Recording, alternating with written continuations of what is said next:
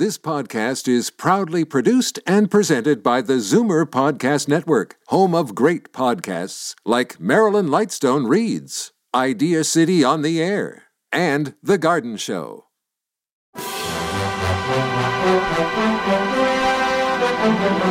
It's Zoomer Radio's Theater of the Mind with Frank Proctor.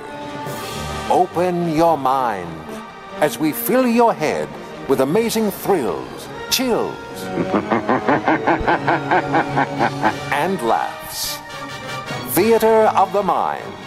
The best love programs from radio's golden age. Only on Zoomer Radio. Now, here is your master storyteller, Frank Proctor. Well, thank you, and welcome to the show. I'm afraid I don't have much time to chat this evening, but just let me squeeze in the fact that we start the show tonight with an episode of Our Miss Brooks that we've never aired before.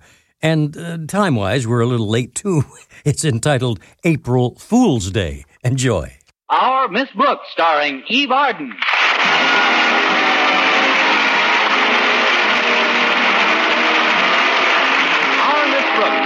English at Madison High School, has always tried to get along with her fellow faculty members, regardless of whether they're male or female. One thing that school teachers of either sex have in common is the fact that he, she, or them was, is, and are underpaid. But there is one definite advantage held by the men.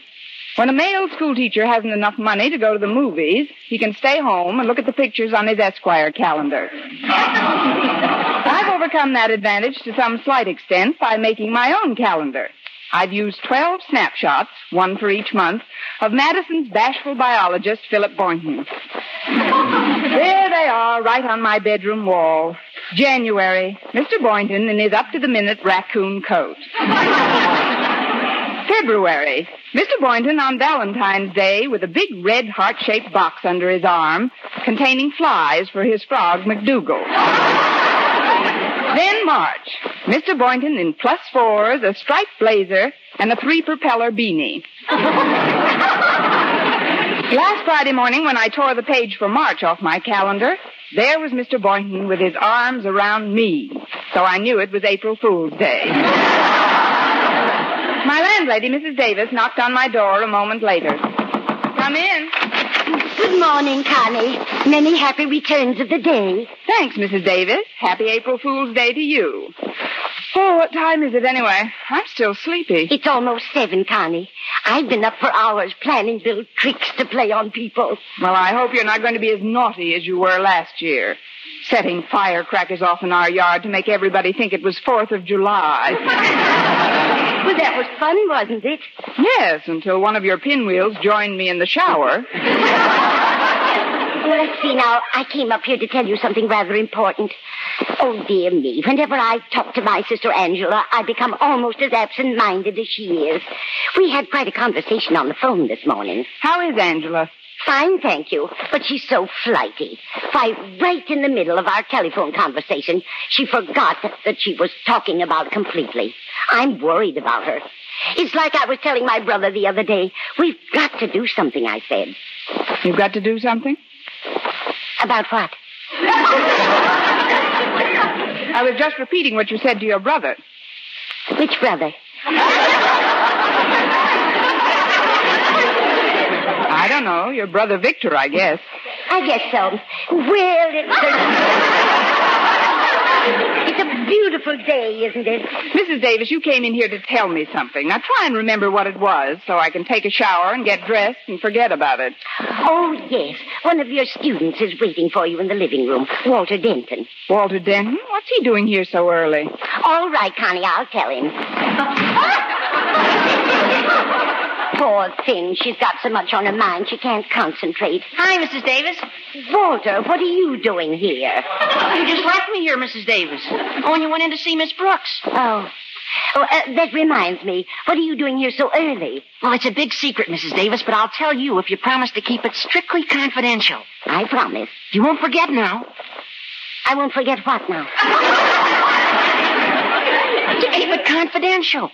To keep what confidential? I guess it's safe with you. Look Look at this newspaper column. The one called Dorothy Daly's Daily Advice to the Heart Sore. Oh, I read that all the time. You never read a letter like this one, though, I'll bet. Listen, dear Dorothy Daly, I teach English in high school, but my chief interest lies in a fellow teacher of the opposite sex whose initials are PB. No matter how I try, I can't seem to make any progress with him. I'm attractive without being ravishing, intelligent without being stuffy, cheerful without being a Pollyanna, but mostly I'm without PB. Can you help me? Signed CB. Well, I certainly sympathize with that young lady, but uh, now wait a minute. Connie Brooks. Walter, do you think the CB in this letter could be the CB I think the CB could be? I'm positive it is. Look who she's stuck on. PB, Philip Boynton. Oh, but Walter, PB could stand for anybody. Why, it could stand for Paul Bunyan. Mrs. Davis, you're closer to Miss Brooks than any of us. Does she know anybody named Paul Bunyan? No, not that I know of. Then there you are. She's got to be CB. But, Walter, do you honestly think Miss Brooks would write a letter like this to a public newspaper? Well, sure. Mrs. Davis, haven't you heard the famous epigram, Love in its desperation turns to many strange devices? No, Walter. Who said that? I did. Look, Mrs. Davis, we won't embarrass Miss Brooks by mentioning it in front of her, but we've got to try and help her. Uh, listen to Dorothy Daly's answer to Miss Brooks. Dear CB, come out of your shell. Improve your personality and don't be afraid to be the life of the party. Then watch your Mr. PB sit up and take notice. Yours for nailing them down before they can wriggle off the hook, Dorothy Daly. there's our problem, Mrs. Davis. We've got to give Miss Brooks a personality. I never noticed that she didn't have any. Now remember, Mrs. Davis, not a word to a soul. Of course, I've told Harriet Conklin so she can tell her father he has to give a party tonight which Miss Brooks can go to and be the life of. Tonight. That's pretty short notice, isn't it? That's why we had to wake her up so early. This new personality's a rush job. Oh, careful, here she comes. Hiya, CB. How's everything? Okay? Well, no, WD. It's NG. NG. I didn't get enough SLEEP. What? Sorry, E S-L-E-A-P. Oh, sleep. If you'll excuse me, I'll get some breakfast for us. I'll call you when it's ready. All right, Mrs. Davis. Now then, Walter, what's the crisis? Crisis? Oh, there's no crisis. I just thought it would be nice to have a little chat. In the middle of the night? Now, look, Walter, this April Fool's business leaves me pretty cold. So if you're playing any pranks... Oh, this has nothing to do with April Fool, Miss Brooks. It's just that I've been making a study of personalities lately, and I've come to the conclusion that we should all come out of our shell. Good, but let's not come out until 8 o'clock in the morning. Now, there's nothing like parlor magic to make anybody the life of the party. Uh, for instance, have you seen the disappearing quarter trick? Look, I hold this quarter between my thumb and third finger like this. Then I make a few magic passes, and presto! Where's the quarter? On the floor. I haven't practiced enough yet, but a trick like this you could learn easy. I could learn it easily. I knew you'd go for it. Now here, take the quarter in your left hand. Look, Walter, making money disappear is no trick for a school teacher. Let's get some way to make some appear, then we'll have something. Breakfast is ready. Oh, come on into the dinette, Walter. Just sit right down. You sit here, Walter. Thanks, Mrs. Davis. Drink your juice first, and I'll bring the rest out in a minute. All right, Mrs. Davis. That's funny. This is orange juice. What's funny about that? The last breakfast Mrs. Davis prepared for me began with marinated olive juice. Recipes, all right. Oh, say, I just thought of another great party trick. It's called the spoon in the empty glass trick. Here, I've got two spoons right here. Now, I place the back of one behind the front of the other, and by means of leverage, plop it right into the empty glass. So. Oh,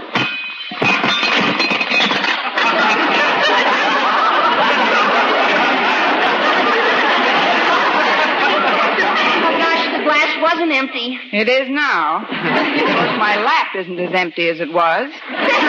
Don't let it upset you, Miss Brooks. One of the truest things ever said is the quotation, a damp garment should not dampen the spirits of the wearer. Who said that? I did. Here we are. Now, Connie, I want to surprise you. Close your eyes before I put this food down in front of you. Go ahead now. Please close them tight. All right, Mrs. Davis, they're closed. There. Now, before you open them, guess what we've got for breakfast. Uh, salmon patties fried in Cointreau? No, I ran out of Cointreau. Try again. Uh, wheat cakes and ravioli? No, dear. I guess you better give up. Open your eyes. Why, what's this? Plain scrambled eggs, toast, and coffee? That's right, Connie. April Fool!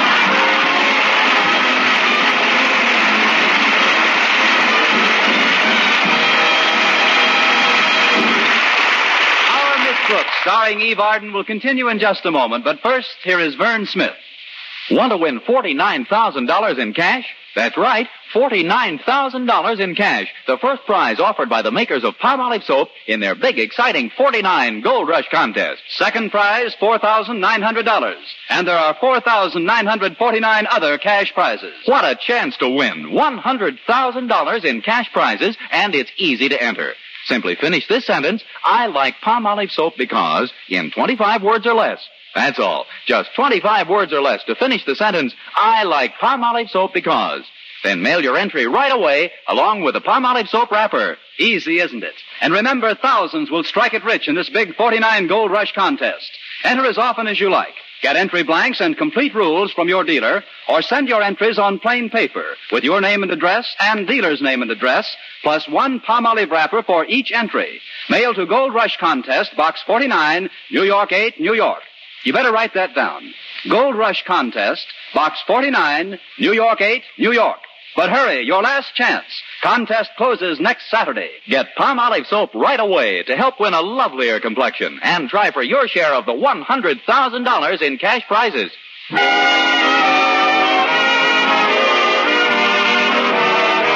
Well, Walter Denton's moving full speed ahead in his efforts to aid CB take Dorothy Daly's advice concerning PB.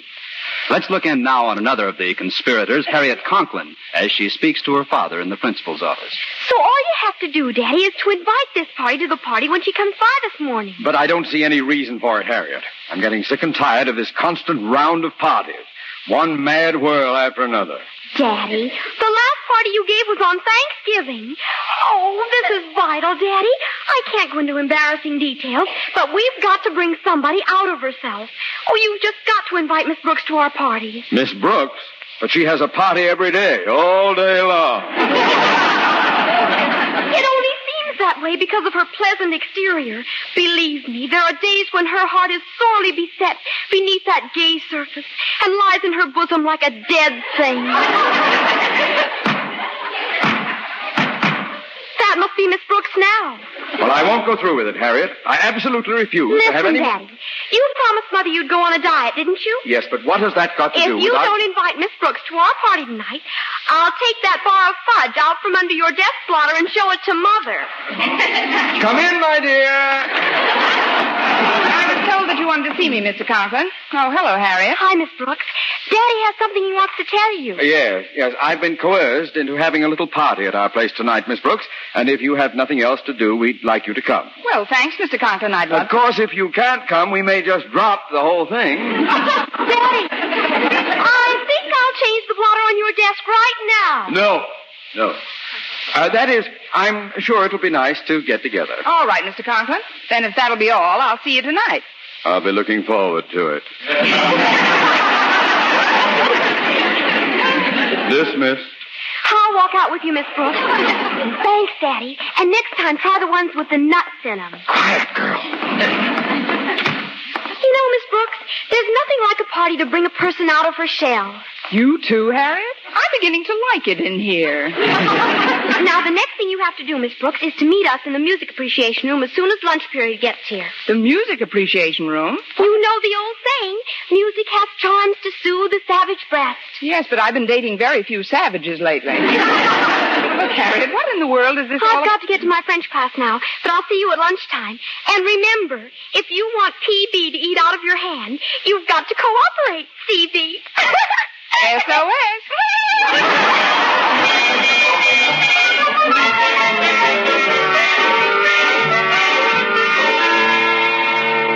Hiya, Miss Brooks. Mind if I walk down the hall with you? Not at all, Walter. I'm just going to the music appreciation room to meet Harriet. But don't ask me why. I know why, Miss Brooks. Because tonight's party is an everybody who comes must do something party. And we've got something swell doped out for you to do. For me to do? You'll find out about it in a minute. Hey, here's the music room, Miss Brooks. Let's go in.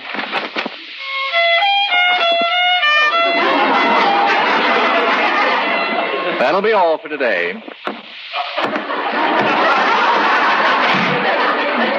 Well, he came a long way to practice. Very clever.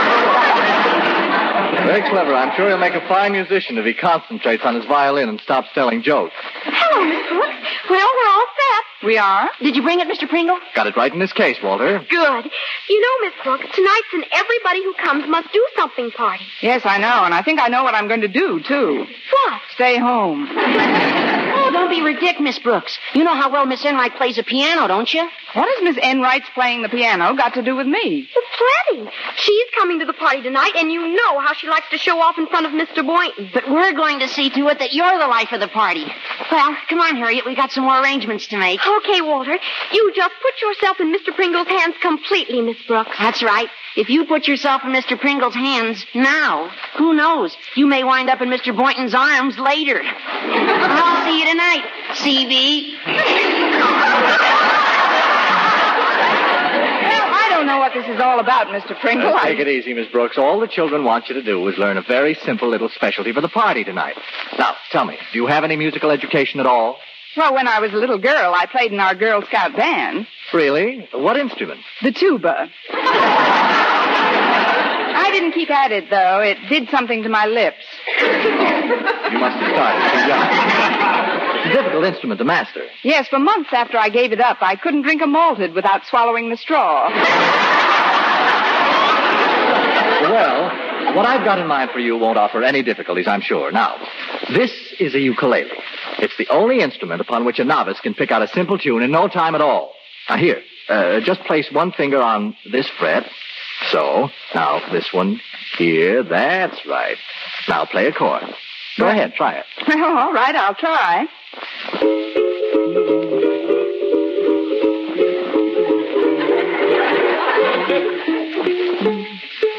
Washington at Valley Forge, 'twas bitter cold, and up spoke George. Oh, do de oh, do do do oh. Take my lips and do your duty. Everybody calls me cutie.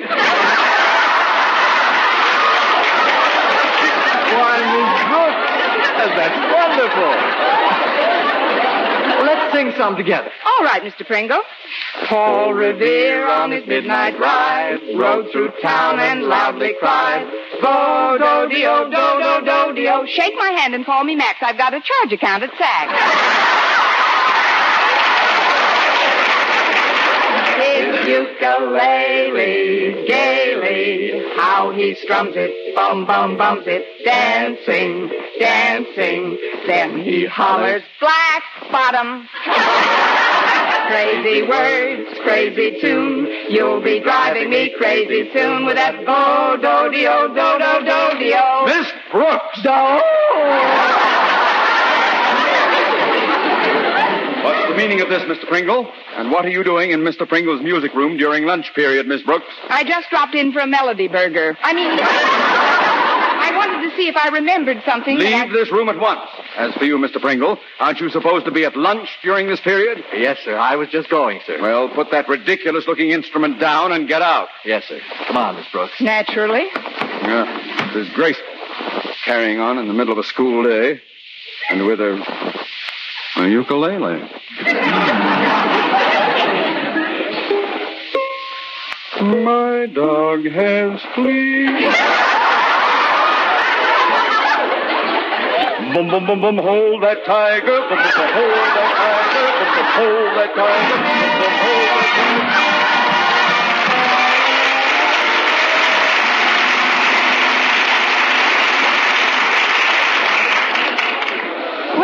think of the party so far, Mr. Boynton? Oh, it's very nice, Miss Brooks, but I'm a little worried. Everybody's supposed to get up and, and do something, aren't they? Well, that's the idea. Gosh, there isn't anything I could possibly do to entertain anybody. Oh, I don't know. course, I, I did make a speech some months ago to my biology club, but well, they're all men. I couldn't repeat that in front of mixed company. Oh, why not, Mr. Boynton? What was the subject of the speech? Well, I'd rather not mention it, Miss Brooks. It's it's a little racy. Well, I'll just listen with one ear. What was it?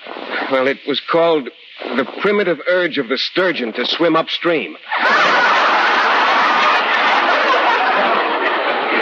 That's funny. I always thought the sturgeon didn't need any urging. Look, Mr. Boynton, I'm as nervous as you are about getting up and doing anything, but maybe we could do something together. Like what, Miss Brooks? Well, I just happened to have with me tonight this ukulele. Oh, a uke. I haven't seen one of those things since my college days. it's really very simple to pick up. It all came back to me in a flash. See, you just put one finger here. That's right. Now this one here, so. Now try it. Strum it, Mr. Boynton. Hmm? All right. I'll see you my dreams. Hold you in my. Don't be bashful. Hold that pucker. You're the best since Sophie Tucker.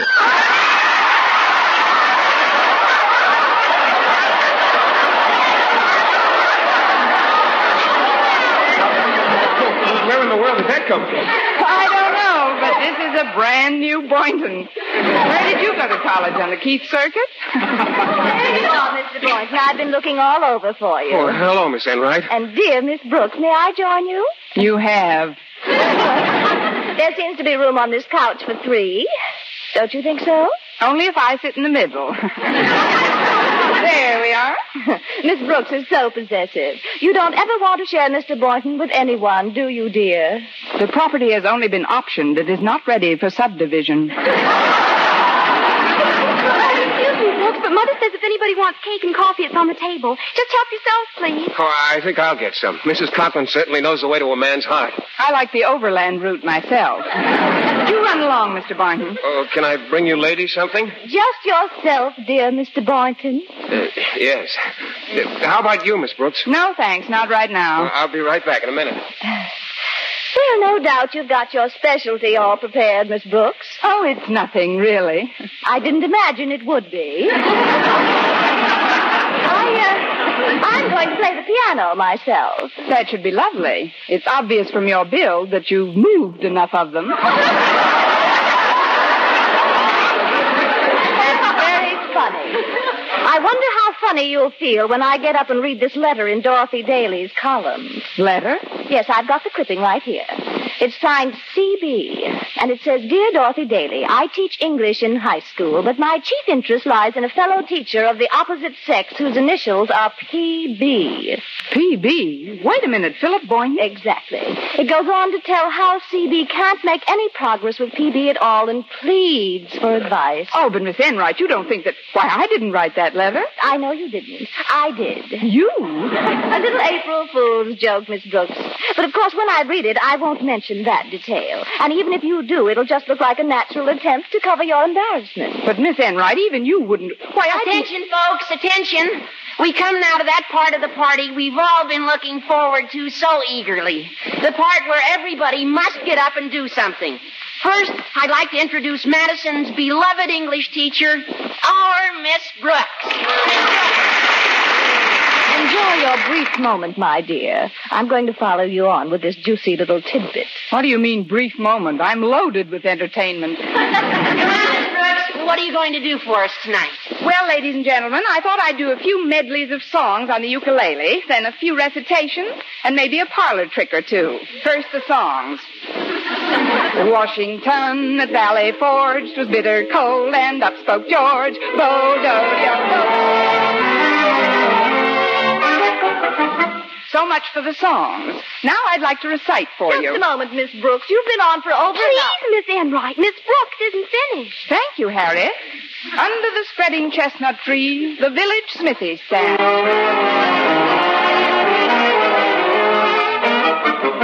We hold these truths to be self-evident, that all men are created equal.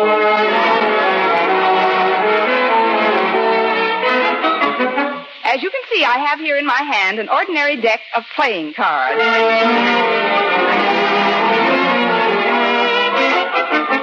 And now I'd like to show you a fascinating parlor game. Mr. Conklin, do you have a phone book I could borrow? Oh, Why, yes, Miss Brooks. There's one right here on this table, but don't you think it's a little late to phone anyone? It's almost 12 o'clock. Oh, I'm not going to phone anyone. Walter, get a piece of paper and a pencil, please. Okay, Miss Brooks. Well, I think this is the most. Please, Miss Enright.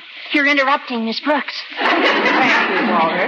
Now, the idea of this game is to guess which name in the phone book I'm thinking of. you start with the A's. If you get a feeling that I've said the one I'm concentrating on, just call out. Ready? Go. Abbott, Abernathy, Ackerman, Addison.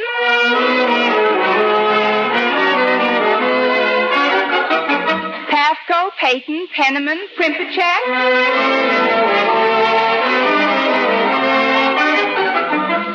Zimmerman.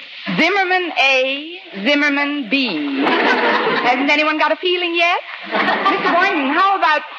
Mr. Boynton, where are you? Mr. Boynton went home, Miss Brooks. He went home? When? Right after Mr. and Mrs. Conklin went to bed. he said he didn't want to disturb you, so Miss Enright drove him home. Miss Enright drove. Well, that's the last straw. You know, of course, Walter, that it was Miss Enright who wrote that Dorothy Daly letter. Miss Enright? That's right, Walter. She signed my initials, but it was her letter that Dorothy Daly answered in her column. Boy, what a dirty trick. I'm sorry you were so embarrassed, Miss Brooks. If you think I was embarrassed tonight, just wait, Walter, till you see to me tomorrow when Dorothy Daly answers the letter I wrote her.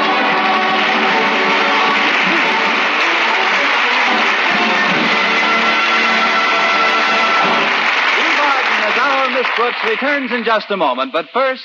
Dream girl, dream girl, beautiful luster cream girl. Tonight, show him how much lovelier your hair can look after a Lustre-Creme shampoo.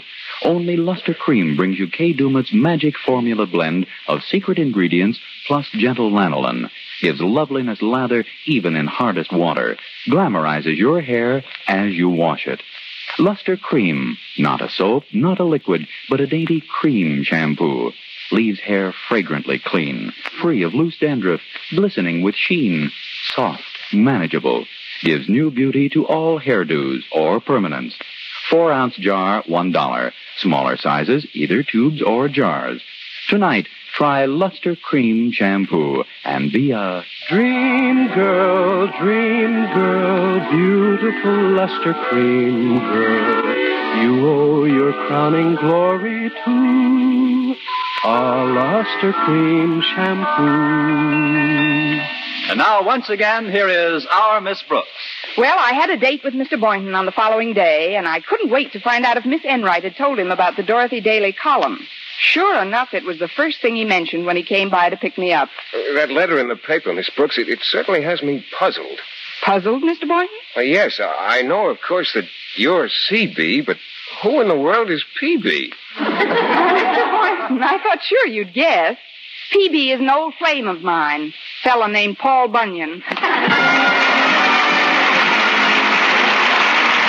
week, tune into another Our Miss Brooks show brought to you by Palmolive Soap, Your Beauty Hope, and Lustre-Creme Shampoo for soft, glamorous, caressable hair. Our Miss Brooks, starring Eve Arden, is produced by Larry Berns, written and directed by Al Lewis, with music by Wilbur Hatch.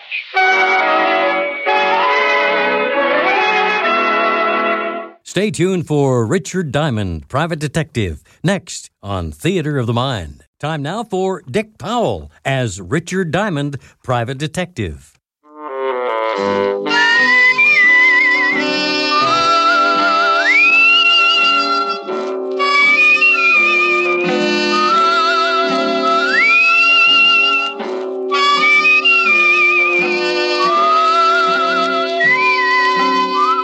Dick Powell, transcribed as Richard Diamond, private detective.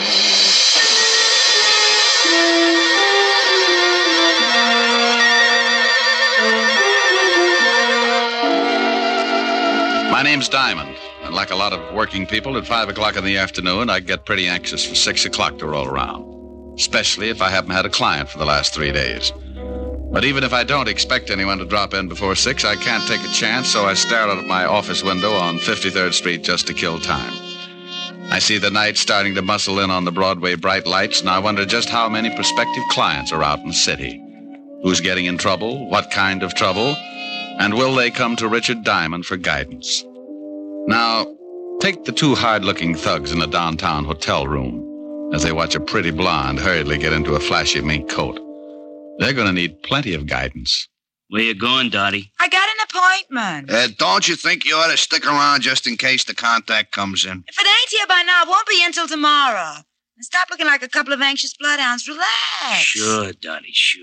Uh, but you really cannot blame us for being a little disquieted.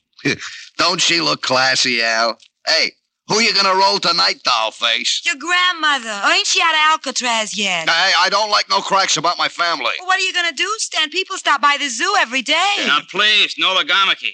Yeah, no, look, yeah. You keep running off at the mouth like that, baby, and you'll be spitting out all your teeth. Yeah, well, when you kick off, Stan, don't try to sell your body to science. I'll never get both heads in that bottle. Why, you love... Please. I'm, Why, I'm, I'm, I'm gonna hit... Please, please. Leave us, Dottie. And Stanley, you shut your big mouth before I shove my foot in it. Go on, Dottie. I think you had better make a hurried percolation. What? Beat it. Um, Oh, Al, why didn't you let me mess her up a little? She's always acting like she's got a family background. I do not know whether her family had anything to do with it, but it is a very nice background to gaze at. Now shut your ugly face and let us start tailing her. Tailing her? What for? I think she is up to something. Yeah, well, sure she is, but I don't want to get booked as a peeping Tom. Stan, you are a melonhead. I think she is going to try a cross. Florida has not never been late with the numbers before. You think she's gonna pick up the bundle and skip? No. I just want to see what she does with her evenings. Oh, well, I can tell you that. Stanley, please. You arouse my irascibility. Oh, I'm sorry, Aloysius.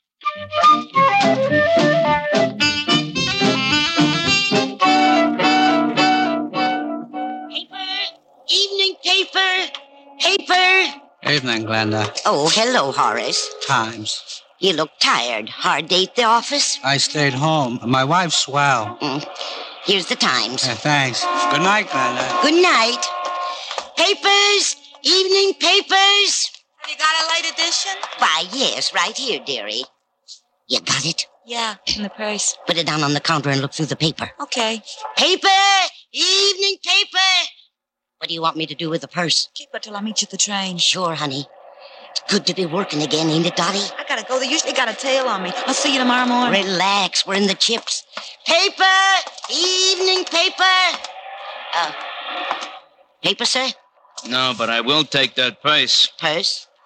Oh, why, that nice young lady must have left it on the counter when she looked at the paper. Please, just extend your age and index and shove it over here. Why, I can't do that. It belongs to that young lady. Oh, look, it would make me very unhappy to have to shove all those nice old wrinkles around, but I am in need to possess one patent leather handbag. Now, if you will kindly move it my approximate latitude, you old bat, we can dispense with all. Why, you poor excuse for a lowbrow gunniff. Madam. For two cents, I'd wrap a lead sap across your flat head. Well, hello, Glenda. Hello. How's the house Oh. business? Oh, Officer Quine. Aren't you on a little late? yes, uh, I've been changed to the six o'clock beat. Well, good evening, sir. Uh, yeah, lovely. Uh, good evening, officer. Say, haven't I seen you somewhere before? Uh, hardly. I reside in Flatbush. Well, thank you, Mother. I do not see anything I want. Uh, goodbye. he doesn't see anything he wants. What does he think you're running? Glenda? A drugstore there? Hey, Al, I saw a cop. Mm, I am proud of you, Stanley. Huh? Now let us hurry around this corner. What, you think Dot and the old dame are cooking up something together? Stop here so we can watch the old dame. Stanley, to put it in your words, yeah, I think they are cooking up something. Oh, you figure she slipped the old girl the numbers? Your perception astounds even my astute. Hey, observe. Oh, yeah. Your grandma is taking off and leaving the cop behind to watch the papers. Yeah, she is going in that building. She has got the purse. Stanley, stay here and await my return. Okay, but uh, my feet are beginning to hurt. Go in a drugstore, purchase some Blue Jays. I shall be right back with the purse.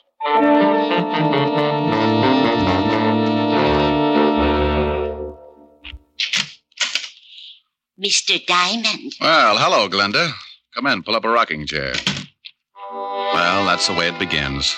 Sometimes when you wait around until the last minute, you get a customer. I wasn't too happy about this one because I knew she didn't have enough money to hire a tramp to spot cigarette butts. I haven't got much time.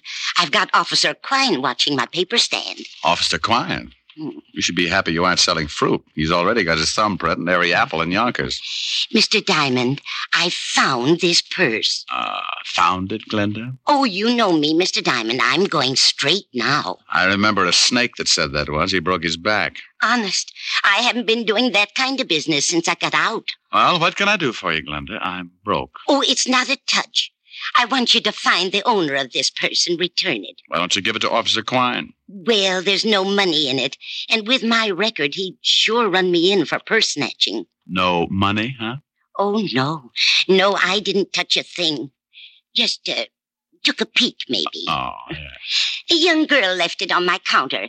If you find her, you can ask her. I didn't touch a thing. Okay, I'll see what I can do. Oh, thank you, Mr. Diamond. Goodbye. Keep your nose clean. Oh, I will. She'd keep her nose clean, all right, and a glass of gin.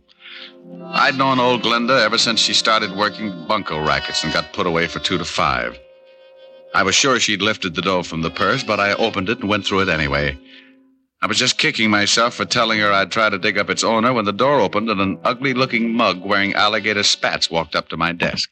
You should be ashamed looking in someone else's purse. It's a bad habit, like not knocking on doors. Oh, it said on the door to come in. How long did you have to wait before someone came by to read it to you? May I please have the purse? Oh, is it yours? Yes. Well, I didn't notice the wedges. Give up high heels? You are a very poor comic.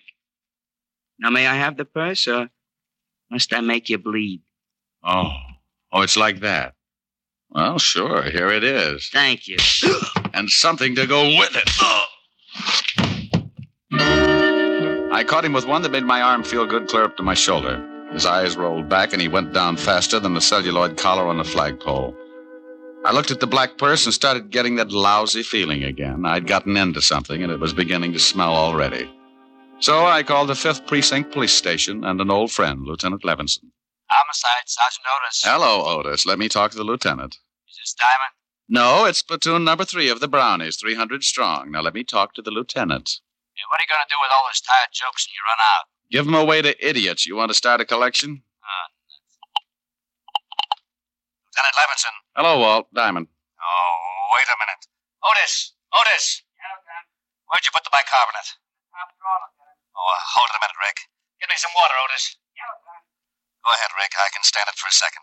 If you didn't get so excited, you wouldn't have to take that stuff. Yeah, Lieutenant. Never need this stuff until you call. Now, who's dead?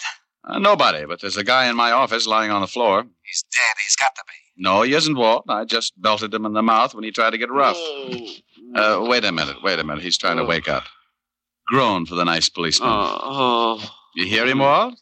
Okay, so some guy got tired and went to sleep on your floor. What do you want me for? Uh, hold it a second, Walt. He's getting a little too active. What'd you do? Kissed him good night. What did you do that for? Well, I've seen him somewhere. I think he's wanted. Oh, well, hang on to him. I'll send the wagon down. The door will be open. I'll fix it so he doesn't get away. Wait a minute, Rick. Where are you going? But about five minutes ago, an old dame hands me a black patent leather purse and asks me to find the owner. Right afterwards, this cultured gorilla wanders in and says the purse belongs to him. What's in it? Nothing much. A compact, book of matches, and a handkerchief. Mmm, smells nice. No money? No? Oh, uh, I got to stop by Helen Ash's for a minute, and then I'm going to find out what makes this purse so valuable. Say hello to Helen for me. Sure thing. Bye, Walt. Be a good boy. Goodbye.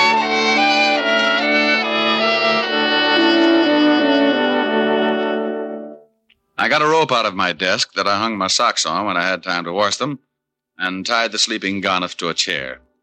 I didn't know much about pocketbooks, but I knew someone who did, so I headed for 975 Park Avenue and a beautiful redhead named Helen Asher. Oh, good evening, Mr. Diamond. Good evening, Francis. Is Miss Asher in? Yes, sir. She's in the study. Shall I announce you? No, just dig up something that'll get me back on my feet. I'll let myself in. Yes, sir.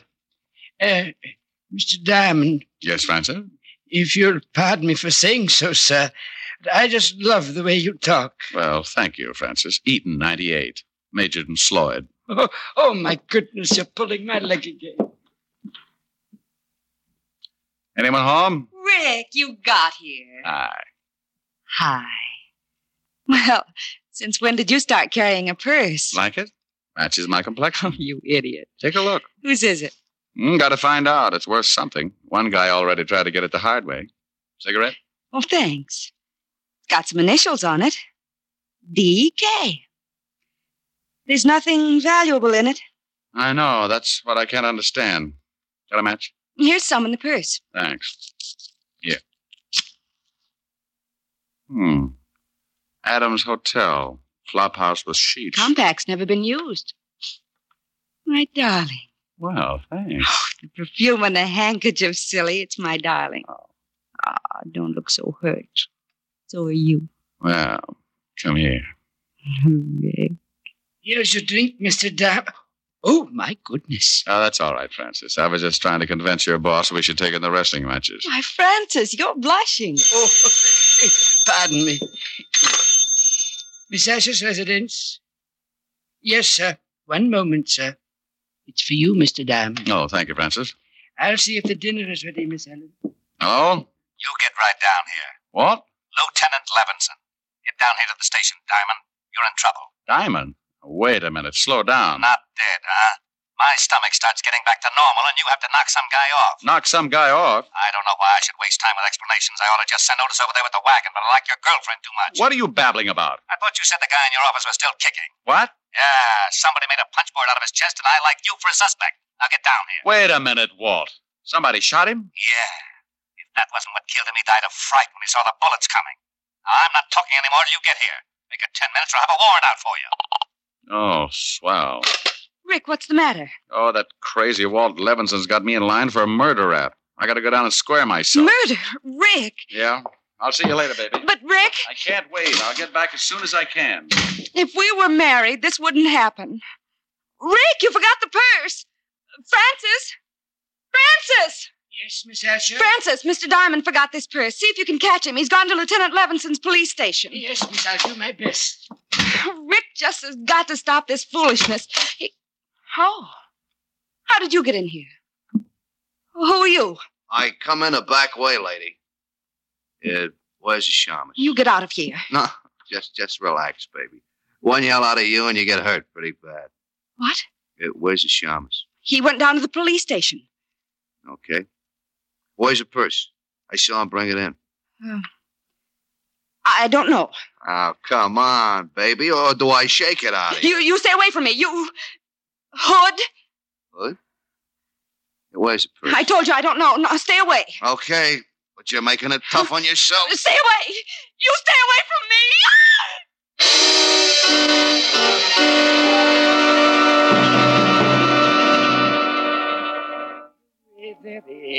Tucked underneath her arm. She walks the bloody tower uh, with the red tucked underneath her arm at the midnight hour. Pardon me, sir.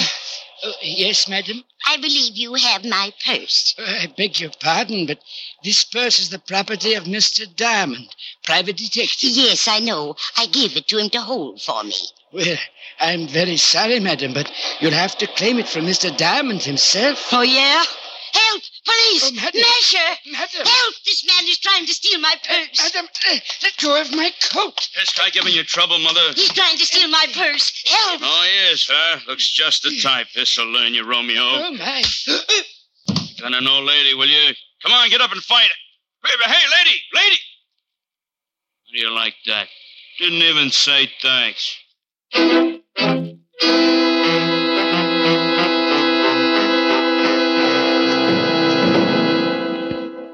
look, Rick, I don't care what you say. You told me you had a guy in your office. When my men got there, they found him tied in the chair with three bullet holes in his chest. He was making noises when I left. Some guys do that when they get shot. Oh, stop being an idiot. You know I didn't kill him. Yeah, I know it, but what do I tell the commissioner? That I let you go because you're a friend of mine? Used to be on the force? No, but you don't have to act like I rubbed out the whole West Side. Well, I'm mad. I want to retire in five years, and I want to do it with a healthy stomach. Yeah? Lieutenant, Murphy's got some guy out here he picked up for purse snatching. Says he's a friend of Diamond's and wants to see him. Send him in. This can't get any screwier than it is already. I got a purse snatcher who says he knows you. Purse snatcher? Francis. Yes, Mr. Diamond. I I don't feel so well. That's all, Otis. Isn't he your girlfriend's butler? Yeah. What happened, Francis? Well, sir, I was bringing that purse down to you. That's right. I left it at Helen's. Yes, sir. Well, a little old lady approached me on the street and claimed it belonged to her. What did she look like? She had white hair and she was wearing an old shawl. I think she'd been drinking gin, sir. Cheap gin. Glenda. Glenda Bergen? Is she the one who gave you the purse? Yeah. And then what happened, Francis? When I wouldn't give her the purse, she started yelling and called me a masher. And some enormous gentleman arrived and clouted me in the jaw. Oh, it was disgusting, sir. And the old lady got the purse? Yes, sir. She ran off, and the enormous gentleman sat on my chest until an officer came and carted me off to this place. Was Miss Helen all right when you left her? Why, yes, sir. You don't think. I don't know. But if they knew I had the purse and spotted me going into Helen's. Here, Rick, use his phone. Thanks. Don't you see, Walt, this whole thing has something to do with that purse. Purse, schmurse. I've still got a stiff on my hands. Oh, my goodness. Yes. Hello, honey. You all right? Oh. What's the matter? Hi. Please come home. What happened? A man broke into the house looking for that old purse. I told him I didn't know where it was, and he started slapping me. You did, huh? Yes, and I need comforting. Well, honey, I've still got something to do. Lock all the doors until Francis gets back, and I'll be over as soon as I can. All right. Did you get the purse? Francis will tell you all about it. Bye, baby. Bye. Rick, some louse shoved Helen around. Francis, get over there and take care of her. It's all right if he goes, isn't it, Walt? I guess so. Otis, I'm releasing the guy that was picked up for purse snatching. And don't say, yeah, Lieutenant. Okay, Rick. Oh, thank you, sir. Step on it, Francis. Miss Asher needs someone to take care of her. Yes, sir. Walt, give me two hours to find out what this is all about. You going after Glenda? Yeah. She's tied up with this killing. I'd better send some of the boys along. Give me two hours alone. I want to find the guy who shoved Helen around. Okay, Rick. Two hours, and I put in a general alarm for you and the old dame. You know where she lives? You got a shack over near the East River. Thanks, Walt. Otis, let Diamond go and bring me a tablespoon of some water. And Otis, shut up.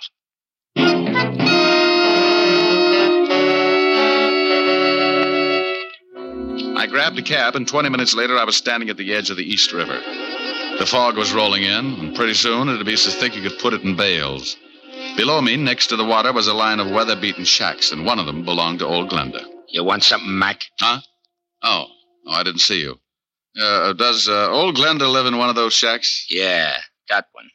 Got a match? Oh, yeah, yeah. Yeah, keep them. Thanks. Forget it. No, uh, wait a minute. Huh?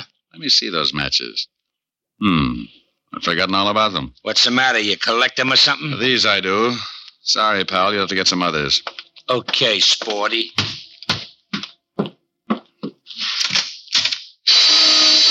The inside of the shack looked like a hardware store after a good earthquake. Someone had torn it to pieces, and old Glenda had gotten the same treatment. She was lying on the wooden floor staring up at me. She couldn't close her eyes because a rope around her neck was squeezing them open. Is she dead? Huh? I followed you down. Well, hooray for you. The next time you sneak up on somebody, you're liable to end up with a skull fracture. Just wanted to see what was going on. Is she dead? Unless she can breathe through her feet. She's been strangled. Gonna call the cops? No, no. I thought I'd rub her wrists for a while. Now, here's a buck. Call Lieutenant Levinson at the 5th Precinct and tell him what's happened. Sure. Got a nickel? Yeah, here. And tell him I've gone over to the Adams Hotel on 28th Street. My name's Diamond. Good for you. Now step on it.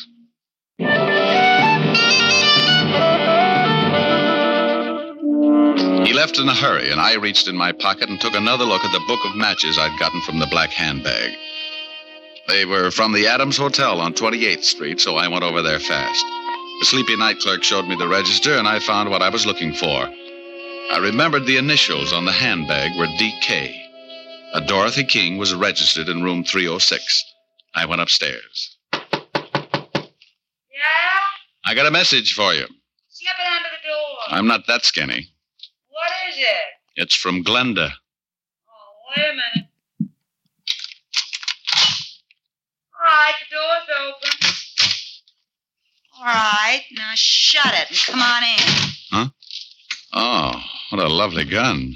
Glad you like it. What do you want? I just left Glenda. She's dead. What? Yeah, strangled. How'd you find me? Matches in your purse. They were from this hotel. I checked the initials on the bag with the register. DK, Dorothy King, room 306. Holmes would call it elementary. You must be the shamus Glenda gave the bag to earlier this evening. That's right. How did you know? Well, she called me. She tell you she got it back? I feel a quiet streak coming on. I usually like women who don't talk much, but right now you'd better start talking as fast as you can. Funny thing, this gun I got makes me lazy. Now get out of here. Baby, baby, I got a big fat surprise for you. Yeah? Yeah. My gun makes bigger holes than yours. Huh? What do you think I'm doing with my right hand, keeping it warm? Oh, don't give me that. You ain't got nothing but a big finger in that pocket. Oh! Surprise. Next time I make it count. Wait a minute. Wait a minute. Sure. Drop it. Now that's better. Kick it over here. All right. Please, I I didn't kill Glenda. Where's the purse? I ain't got it, honest. Well, who has? Now, look, baby, I'm in a bad mood. Honest, I don't know. That's right. She don't, mister. Stan. Well, you certainly know some pretty ugly company, Dottie. I don't know if I like that. You don't? Maybe I can word it a little different. Stan, he's a private cop. He come up here and tried to shove me around. Well, you should have done it, Shamus. Would have saved me the trouble. What do you mean, huh? Why, you're no good, cheap double crosser. Al and me saw you slip the bag to that old dame, and Al got killed trying to get it from the Shamus. I didn't kill Al. Nah, the old dame did it. I went up to the office and found him dying. He told me she done it. What are you gonna do? Well, the organization don't like being crossed. I got the purse from the old dame and paid her off for killing poor old Al. Now I gotta pay you off. I got a surprise for you, too, Stanley. Yeah, you try anything, you'll have more holes on you than a fishnet. He's got a gun in his pocket. Well, Well, look at his let- pocket, wise guy. Oh, gee, I wish Al was here. He'd know what to do. Go on, shoot him. Shoot him. Stan's got it coming. Looks like it's a tie. No sense in both of us getting killed. Yeah, yeah. You you plug me, and I'll nail you before I go down. Don't listen to him. I think he's got a point. What are you gonna do? That's up to him. Well, as Al would say, a hurried departure is in order. I'll take care of you later, Dot. Huh? Uh, goodbye, all. Yeah, it's pretty good.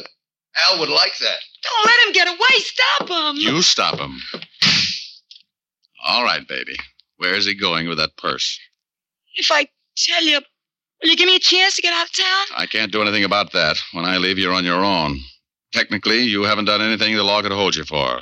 I haven't. No, but that won't stop me from pushing you around. Now let's have the story.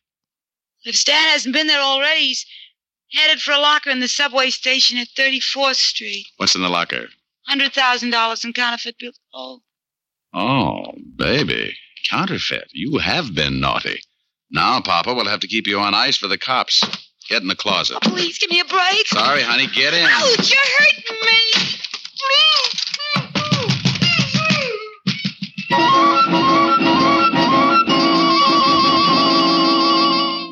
I went down to the night clerk and told him to tell Lieutenant Levinson when he got there about the blonde in the closet of room 306.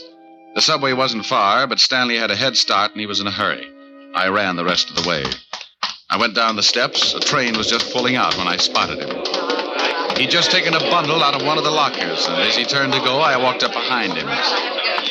Hello, Stanley. What? What you got in the box? The Shamus, here, you take it. Oh! He tossed the package in my face and started running for the exit. But a crowd of people blocked his way, and when he saw me come up with my gun, he changed his mind. He turned and vaulted the turnstile, and I ducked behind the row of lockers. He had a gun, too. I tried to get a clear shot at him, but there were too many people. And then the frightened little guy did a stupid thing. He jumped down on the tracks and started running up the tunnel. Oh, look at that fool man. He's jumped down on the tracks. Stanley, come back here. You can't get anywhere that way. You said it, Mac. He's running uptown on the downtown side. Here's a corny line. Stop or I'll shoot. You won't get me. Stand. Look out. There's a train coming. Look out. No!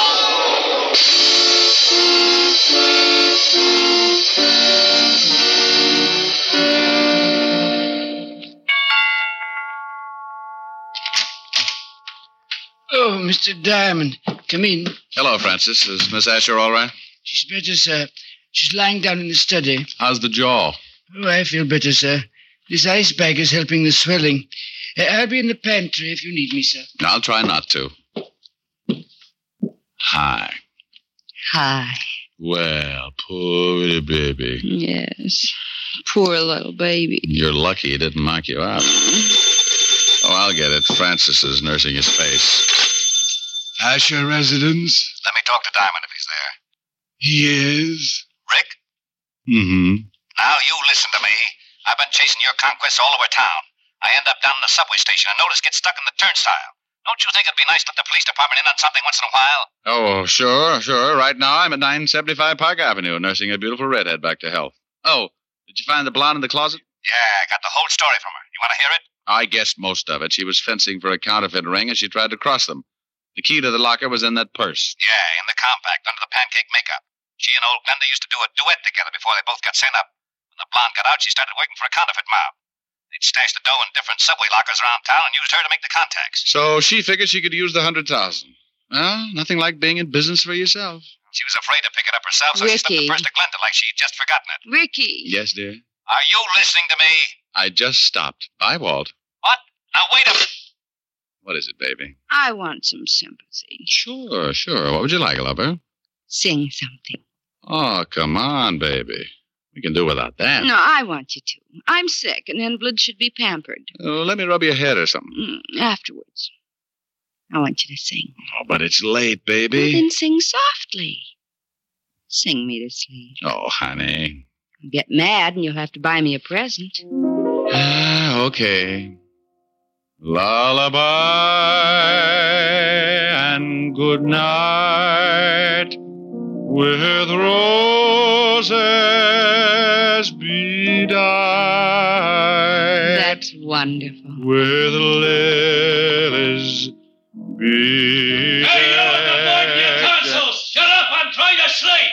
Well, what is that? Oh, it's that grouchy new neighbor. Oh, it is, huh? Mm-hmm. Hey, you want something, bud? Yeah, shut your big bazoo! Oh, is that right? Powder your face with sunshine. Oh, no! Put on a great big smile. Make up your eyes that's with laughter. You with all... Please, Rick. Yeah, okay. That guy gets shell shocked if you fried potatoes. Rick, What is it, baby? come here. Oh. You do need pampering. You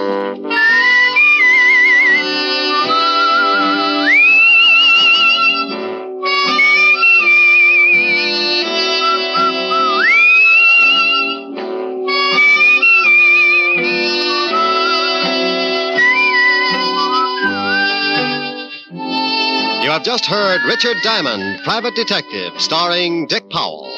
Helen was played by Virginia Gregg, Lieutenant Levinson by Ed Begley.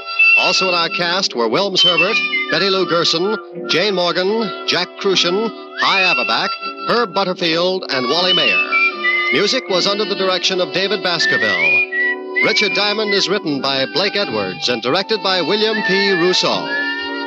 Now, this is Eddie King inviting you to be with us again at the same time next week when we will again bring you Dick Powell as Richard Diamond, Private Detective. This program has come to you transcribed from Hollywood.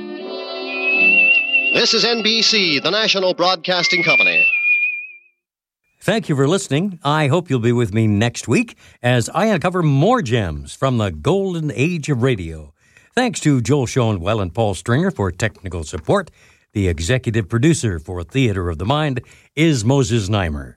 I'm Frank Proctor. Have a wonderful weekend. This podcast is proudly produced and presented by the Zoomer Podcast Network, home of great podcasts like Marilyn Lightstone Reads, Idea City on the Air, and The Garden Show.